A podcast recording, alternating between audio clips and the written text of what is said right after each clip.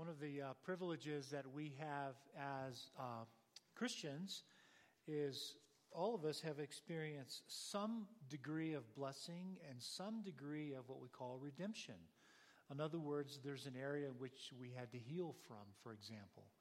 And so um, the privilege that we have is we get to turn around and share that with people. We get to turn around and love others. We get to turn around and help them. We get to turn around, pray for them, give of our resources, our time, all of that.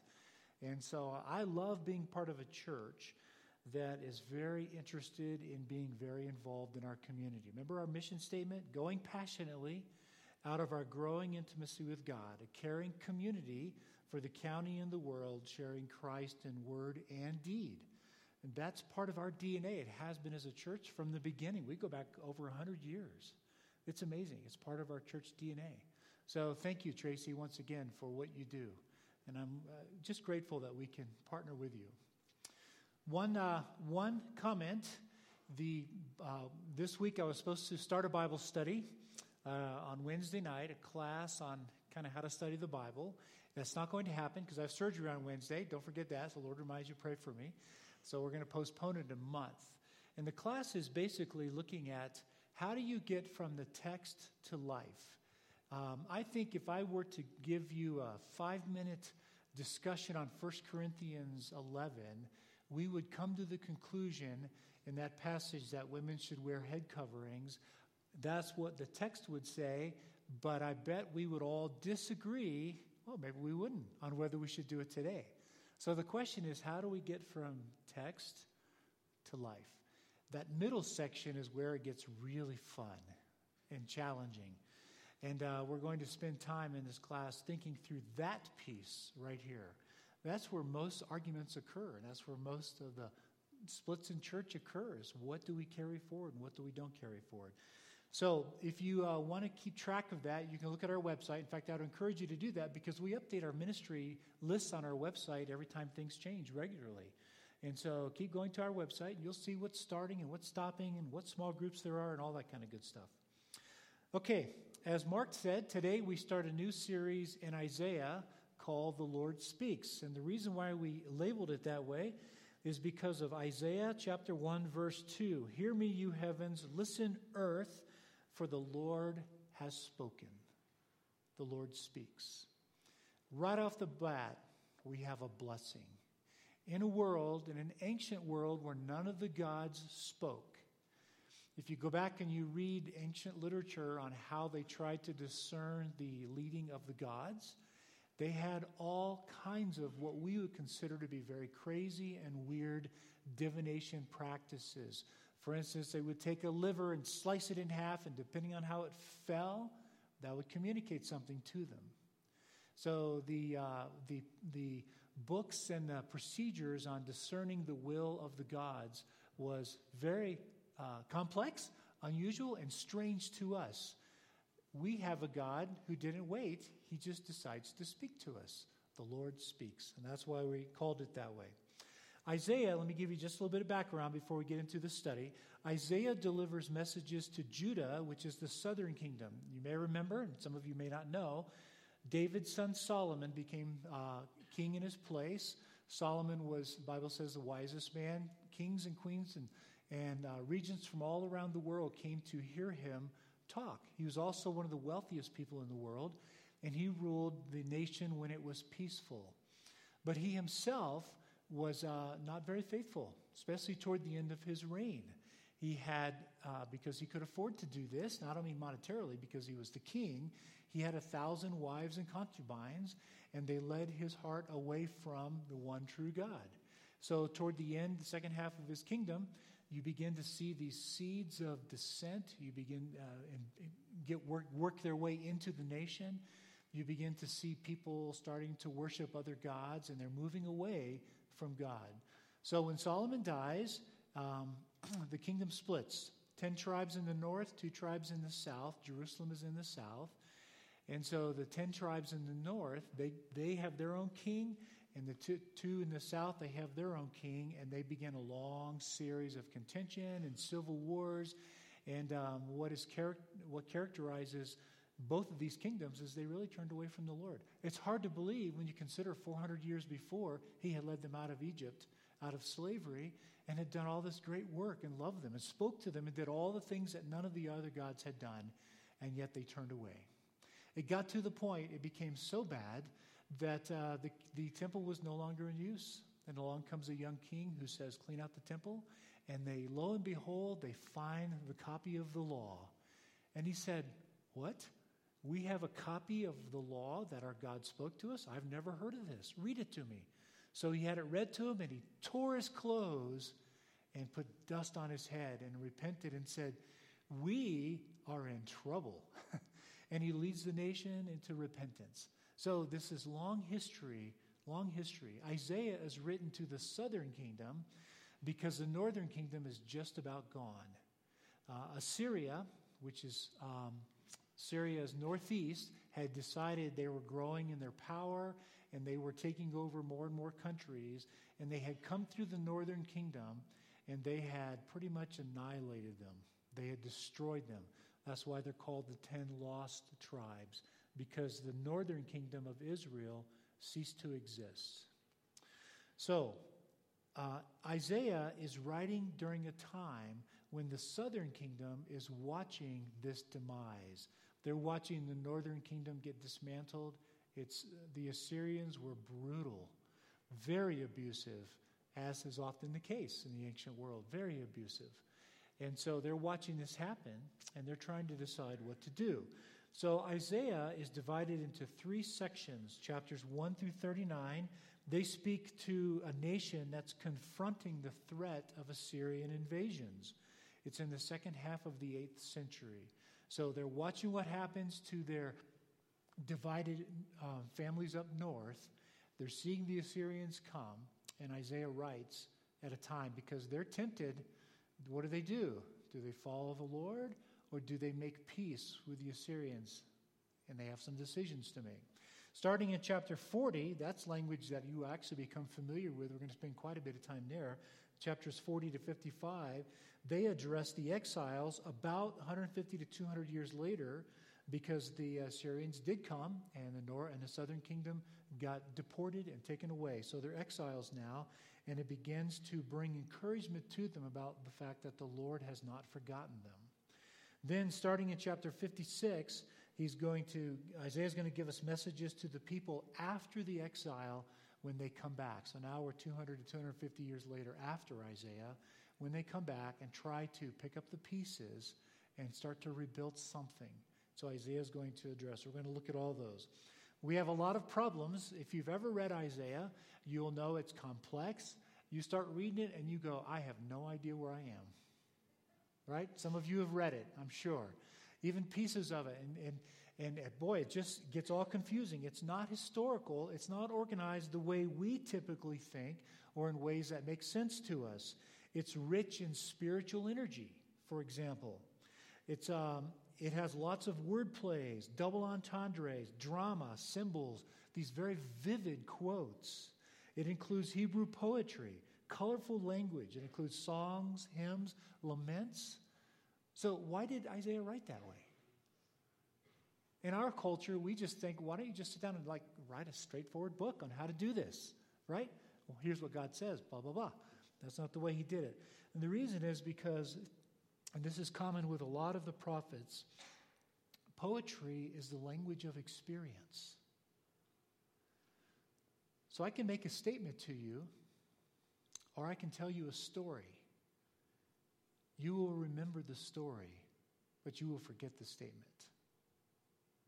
Get it? When we talk, um, in fact, uh, last night with with the high schoolers, we had this conversation when we talk about the authority of Scripture. What do we mean by that? For many of you, you tend to think, well, the Bible has authority, and so we should look for the commands and obey it. The problem is only about 20% of the Bible or less has commands. It's overwhelming story, narrative. So the authority of Scripture is actually shorthand for the authority of God as revealed in Scripture. That's why there's so many stories. That's why Jesus spoke in story. How does a story have authority? When a story, when you tell a story, in our culture we actually do this, what's the um, moral of the story? What's the teaching of the story? That's why Mark and I use so much narrative when we're up here because you'll remember the stories we tell long, long after you forget the principles that we try to bring to your attention. That's the way the Bible's laid out, and Isaiah is no different. So rather than working through Isaiah, we're going to take a look at the themes that emerge. I mean, we only have about eight weeks here, so we're not going to we're not going to spend a long number of years in this book. It's it's a complex book. We're going to look at the themes that that that arise out of that as the prophet addresses the southern kingdom and the problems that they have. At its core, Isaiah is about the Holy One of Israel who's dealing with a sinful and rebellious people. It answers the question how does a holy God dwell with, live with, interact with a nation or a people who rebel and do sinful and stupid things? Does that describe any of you, by the way? You should all be shaking your head. It's going to ask that question How does a God who is holy do that? Um, the first theme that arises is, is that this one true living God is the Holy One of Israel. That's the first theme that we're going to talk about today. He is the Holy One of Israel. Now remember, we're in a dark part of world history when everybody followed gods. Everybody followed all these gods who never spoke. Some of you have been with me overseas. If you come with me to India or Nepal, when you walk down the street corner, you're going to see gods every every hundred feet. Every hundred feet, you'll find a little temple and a little god, and um, they never hear from them. All these gods, and they never hear from them. Our God speaks into life, and inter- he he interrupts our life by coming into it and meeting us. Emmanuel, what does that mean? God with us. God comes to us. We don't have to go to him. So, the context of Isaiah, the first part of Isaiah, the problem is that Judah is living, that's the southern kingdom, as if it can ignore God. Well, that's a common problem today with us, isn't it? We ignore God often throughout the week. I'll be the first to admit that. Right? The nation is living as if it could ignore God. They have seen the Assyrians attacking and taking the northern kingdom, and they're worried. They're worried and they're anxious. So, uh, Ahaz, who is King Uzziah's son, he uh, is pro Assyrian. And he hopes to avoid their wrath by entering into a treaty with the Assyrians. He has a choice. Do we enter into a treaty with the Assyrians and try to appease them? Or do we trust our God and turn our faith back to God? That's his choice. He makes the wrong choice. And it backfires on him, as you would expect. They begin to look to the Assyrians rather than God. So in Isaiah chapter 1, the result is that they, they have been led away and they're now ignoring God's moral law. Uh, chapter 1, verse 2 and 3. Hear, hear me, O heavens, listen, earth, for the Lord has spoken. I reared children and brought them up, but they have rebelled against me. The ox knows its master, the donkey its owner's manager. But Israel does not know, my people do not understand. They have lost the relationship with God. They do not know who He is. When you get in verse 4, they become sinful. Ah, sinful nation, a people whose guilt is great, a brood of evildoers, children given to corruption. They have forsaken the Lord. They have spurned the Holy One of Israel, and they've turned their backs on Him. Verse 7 your country is desolate. Your cities are burned with fire. Your fields are being stripped by foreigners right before your very eyes. They're laid waste. Now you got to remember the way you knew that your God was real was if you won a military battle. How else would you know in a world when the gods never speak? So if you were stronger and you beat another nation, another people group, your God must have been superior to their God. And so for these Israelites, this is a descending spiral. They're beginning to lose their faith, and now they're losing their military battle. So they're saying, apparently, our God's not real. They've walked away from God. They're religious on the outside, but corrupt on the inside. Verse 11 The multitude of your sacrifices, what are they to me, says the Lord? I have more than enough burnt offerings of rams and the fat of fattened animals. I have no pleasure in the blood of bulls and the lambs and goats. When you come before me to appear, who asks this of you? You're trampling my courts. Stop bringing meaningless offerings to me. Your incense is detestable to me. Your new moons and Sabbaths and convocations, I cannot even bear them. I mean, this is really powerful language. Your new moon feasts and your appointed festivals, I hate with all my being. They have become a burden to me. I am weary of them. They are religious on the outside, but they are corrupt on the inside. And he concludes with this this is the proof. Here it is. Listen carefully because this relates to us. Take, verse, uh, verse 17 learn to do right. In fact, in verse 16, he says, Stop doing wrong. Learn to do right. Seek justice. Seek justice. Encourage the oppressed. Defend the cause of the fatherless. Plead the case of the widow. That's the final proof in any culture that they have lost their sense of moral direction when they stop caring for the people that cannot care for themselves.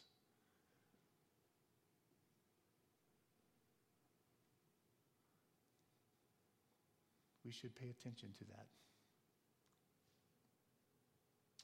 But what does God do? God is merciful. He pleads with them.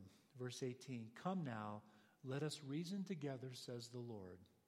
Though your sins are like scarlet, they shall be as white as snow. Though they are red as crimson, they shall be like wool. If you are willing and you are obedient, you will eat from the best of the land. He's imploring them to come back. Come back. Turn back. Our God is merciful. You will always find mercy. Always. Always. But if you resist and rebel, verse 20, you will be devoured by the sword, for the mouth of the Lord has spoken. The Lord speaks. He doesn't mind. I had somebody tell me one time that the Lord won't turn his back on the church in America. Really? Tell that to the church in Europe. Out of which came the Great Reformation. All the truths. Now 5% of Europe is Christian. The Lord absolutely doesn't mind turning his back on rebellious people and walking away.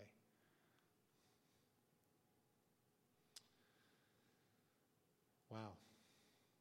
Chapter 5, the Song of the Vineyard. God reveals how he views the nation. We actually read this last week. I will sing for the one I love a song about his vineyard. My loved one has a vineyard on a fertile hillside. He dug it up, he cleared it of stones, planted it with the choicest vines. He built a watchtower in it and cut out a winepress as well. Then he looked for a crop of good grapes, grapes, but it yielded only fruit, bad fruit. Now, you dwellers in Jerusalem and people of Judah, this is the southern kingdom, judge between me and my vineyard. What more could I have done for my vineyard? I blessed you, I rescued you, I saved you, I did everything for you. What more could I have done? And when I looked for good grapes, I found only bad. I found only bad. Verse 7 The vineyard of the Lord Almighty is the house of Israel and the people of Judah, and the vines he delighted in. And he looked for justice, but he saw bloodshed. He looked for righteousness, but he heard cries of distress. Final step in the moral decay of a nation is we begin to stop caring for the people that can't care for themselves. We become so arrogant and self centered. They produced only bad grapes. Their sin is breathtaking. In this context, Isaiah is transported into the throne room of God. One of the few times we get a chance to see this. Hardly ever do we have a glimpse. Remember, the earth is our domain, heaven is the domain of God. When you look in the final state in Revelation, that line between the two is eradicated God comes to live with us in the new earth, the new Jerusalem. He comes down and he lives. That's the story of Jesus. So, very rarely do we get a glimpse into the throne room of God. We have it here, we have it in Revelation 4, we have it a few other places, but not very often. So, what we're going to learn here is, is something amazing about God. It's a very rare occurrence. Isaiah chapter 6. This occurs between the death of King Uzziah and his son Ahaz. He says in the king that in the year that King Uzziah died. So Uzziah was a good king. He made some pretty he made a couple of mistakes, but overall he was a good king. He really worked to bring the nation back. His son Ahaz did not. His son Ahaz was evil. Ahaz turned Judah away from following God and began to partner with Assyria, worship their gods, serve their gods. So Isaiah is taken into the throne room of God. This passage is characterized by a series of unusual extremes. Look at verse 1. I saw, in the year that King Uzziah died, I saw the Lord seated on a throne, high and exalted. This is a Hebrew combination of words, a way that they did it to emphasize uh, something incredibly powerful, big, to, to emphasize, to, to make the statement that it's large. High and exalted, and the train of his robe filled the temple. So he's this Lord is he's very, very high. So he's brought into the throne room and he's looking up at this incredible throne. Verse 2 the creatures surrounding God demonstrate that they are not allowed in God's presence without humility. Above him were seraphs, each with six wings. With two wings they covered their faces, with two they covered their feet, and with two they were flying, and they were calling to one another, Holy, holy, holy is the Lord God Almighty. So even the creatures in his presence have to, experience, have to express humility. God is shown to be very, very holy. This is the attribute of God that is repeated three times. Holy, holy, holy is the Lord God Almighty. It's the only attribute repeated three times. As Americans, when we want to emphasize something, we usually say it louder. It's just the way we are. The Israelites didn't do that. They said it, they repeated it. Truly, truly, I say unto you, there it's repeated. This is the only attribute repeated three times. This is the core from which God does all that he does. Holy, holy, holy is the Lord God. This means that he is different. That's what holiness means. He is like nothing else in all of creation. Now, that's unusual because the gods, we found a lot of affinity, a lot of similarities between us and the gods. But our God makes it clear that is not true. Holy, holy, holy is the Lord God Almighty. The whole earth is full of his glory. Allowing Isaiah into the throne room gives us a glimpse of the gospel. Isaiah has entered into a relationship with God. That's the gospel. We enter into a relationship with God. Um, further, he begins to refer to him as the Holy One of Israel. God now relates himself to his people. I will be your God, and you will be my people, he says in Exodus. And now he's called the Holy One of Israel. God is both transcendent and immanent. That means he's about as far away as you can get, and he's about as near as you can get. Holy, holy, holy. He is so different that it, you can't even describe it. There's nothing like it in all of creation. That's how different God is. He's that far away. But yet, the earth is full of his glory. He's near to us. He comes to us, Emmanuel, God with us. By the way, to destroy the earth is to destroy his glory. Here's one of those cases for creation care. Should be a central tenet of our theology. The earth is full of his glory. If we abuse it, we're making a statement about that. Isaiah recognizes his brokenness and he's humbled in verse 5. Woe to me, I am ruined, he says. I am a man of unclean lips, and I live among a people of unclean lips, and my eyes have seen the King, the Lord Almighty. And here you have Lord capitalized, L O R D. This is the personal name of God. I have seen the one true living God. Up until now, I have heard about him, but now I have seen him. And his appropriate response I'm not worthy in a very true and real sense. He recognizes it. So, what does God do? He redeems him in verse 6. One of the seraphs flew to me with a live coal in his hand, which he had taken from the tongs of the altar. He touched my mouth and said, See, this has touched your lips. Your guilt is taken away. Your sin is atoned for. So he is forgiven. So he volunteers in verse 8 to go to his people. I heard a voice of the Lord saying, Whom shall I send, and who will go for us to tell this nation so they will turn back? And so Isaiah is standing before the Lord, and he says, I'll go. Here I am. Send me. Right? Here I am. Send me. So he volunteers to go. What a turn of events when we find out that the people would not repent. He volunteered for a failed mission. it's going to be very, very costly to him when we get into it. This whole passage is characterized by three things the fear and awe of being in God's presence. Aren't we grateful that God protects us from that? That He condescends Himself to us we don't have to experience that rawness. It's characterized by the power of God. It shakes the doorpost, it even says. Uh, verse 4 At the sound of their voices, the doorposts and the threshold shook, and the temple was filled with smoke. So it's characterized by fear and awe, the power of God, and the transcendence of God, He's so different than us that it requires His redemption and forgiveness. That's the God that we serve.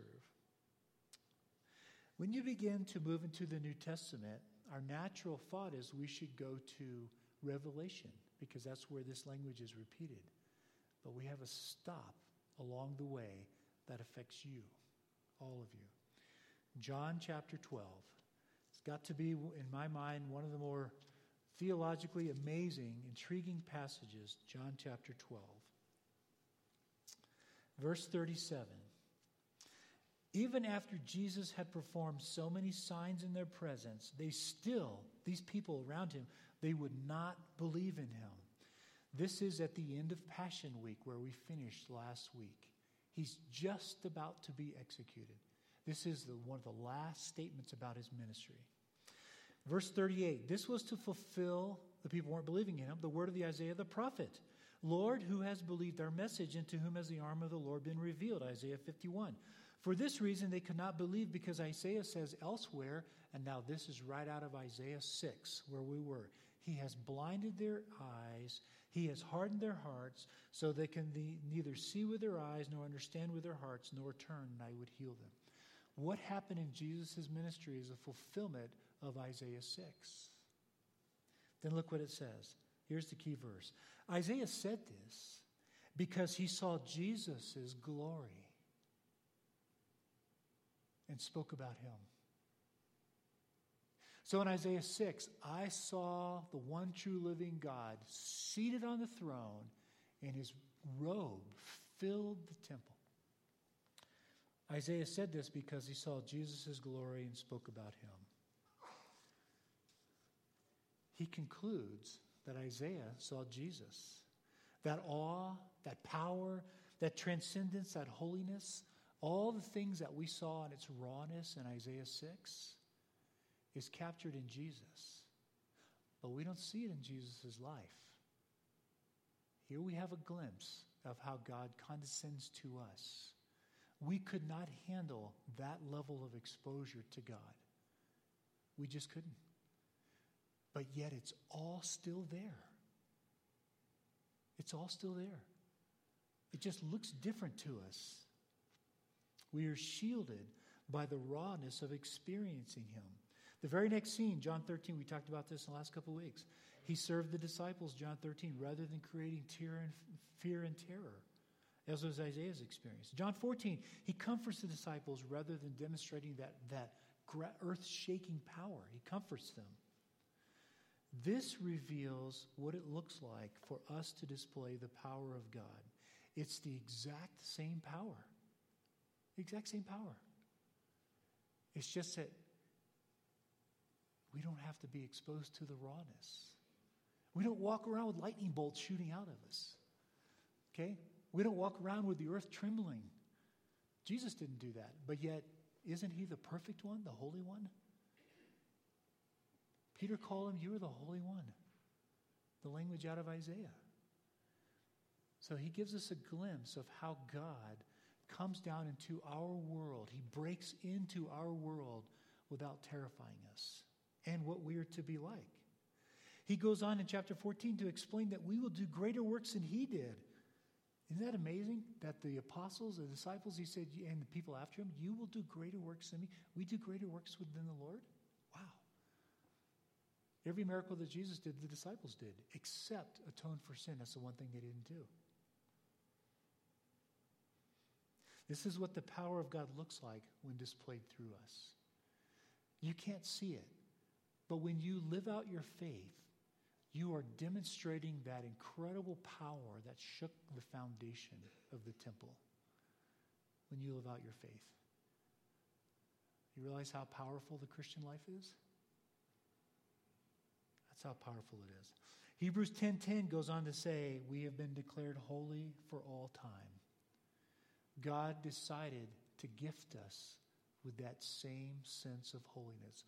Holy, holy, holy is the Lord God Almighty.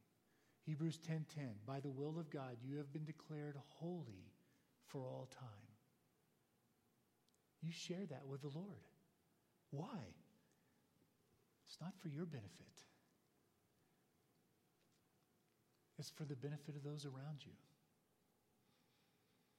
Our holiness brings us into a redeemed relationship with this one true living God so that we can demonstrate that power and attract people to God. This God. That's why. That's why.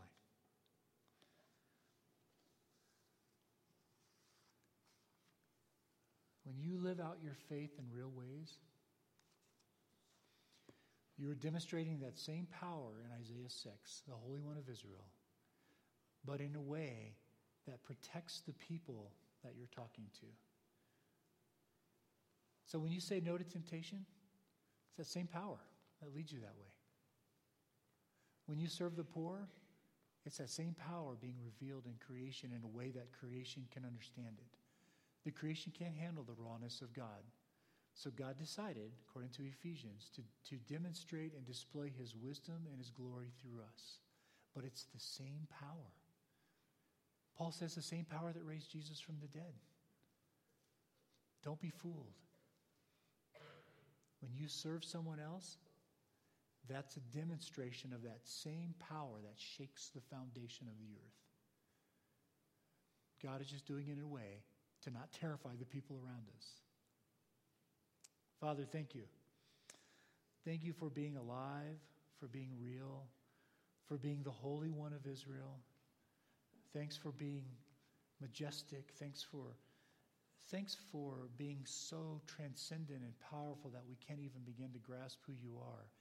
And yet you decided to take us as your people and move into our lives in a way that is gentle and a way that encourages us. And then, Father, you allow us to enjoy and share that power and display it in the way we live our lives. Thank you for that. Thank you for your kindness to us and for giving us a role to play, a purpose. We pray these things in your Son's name because he represents you to us, Jesus.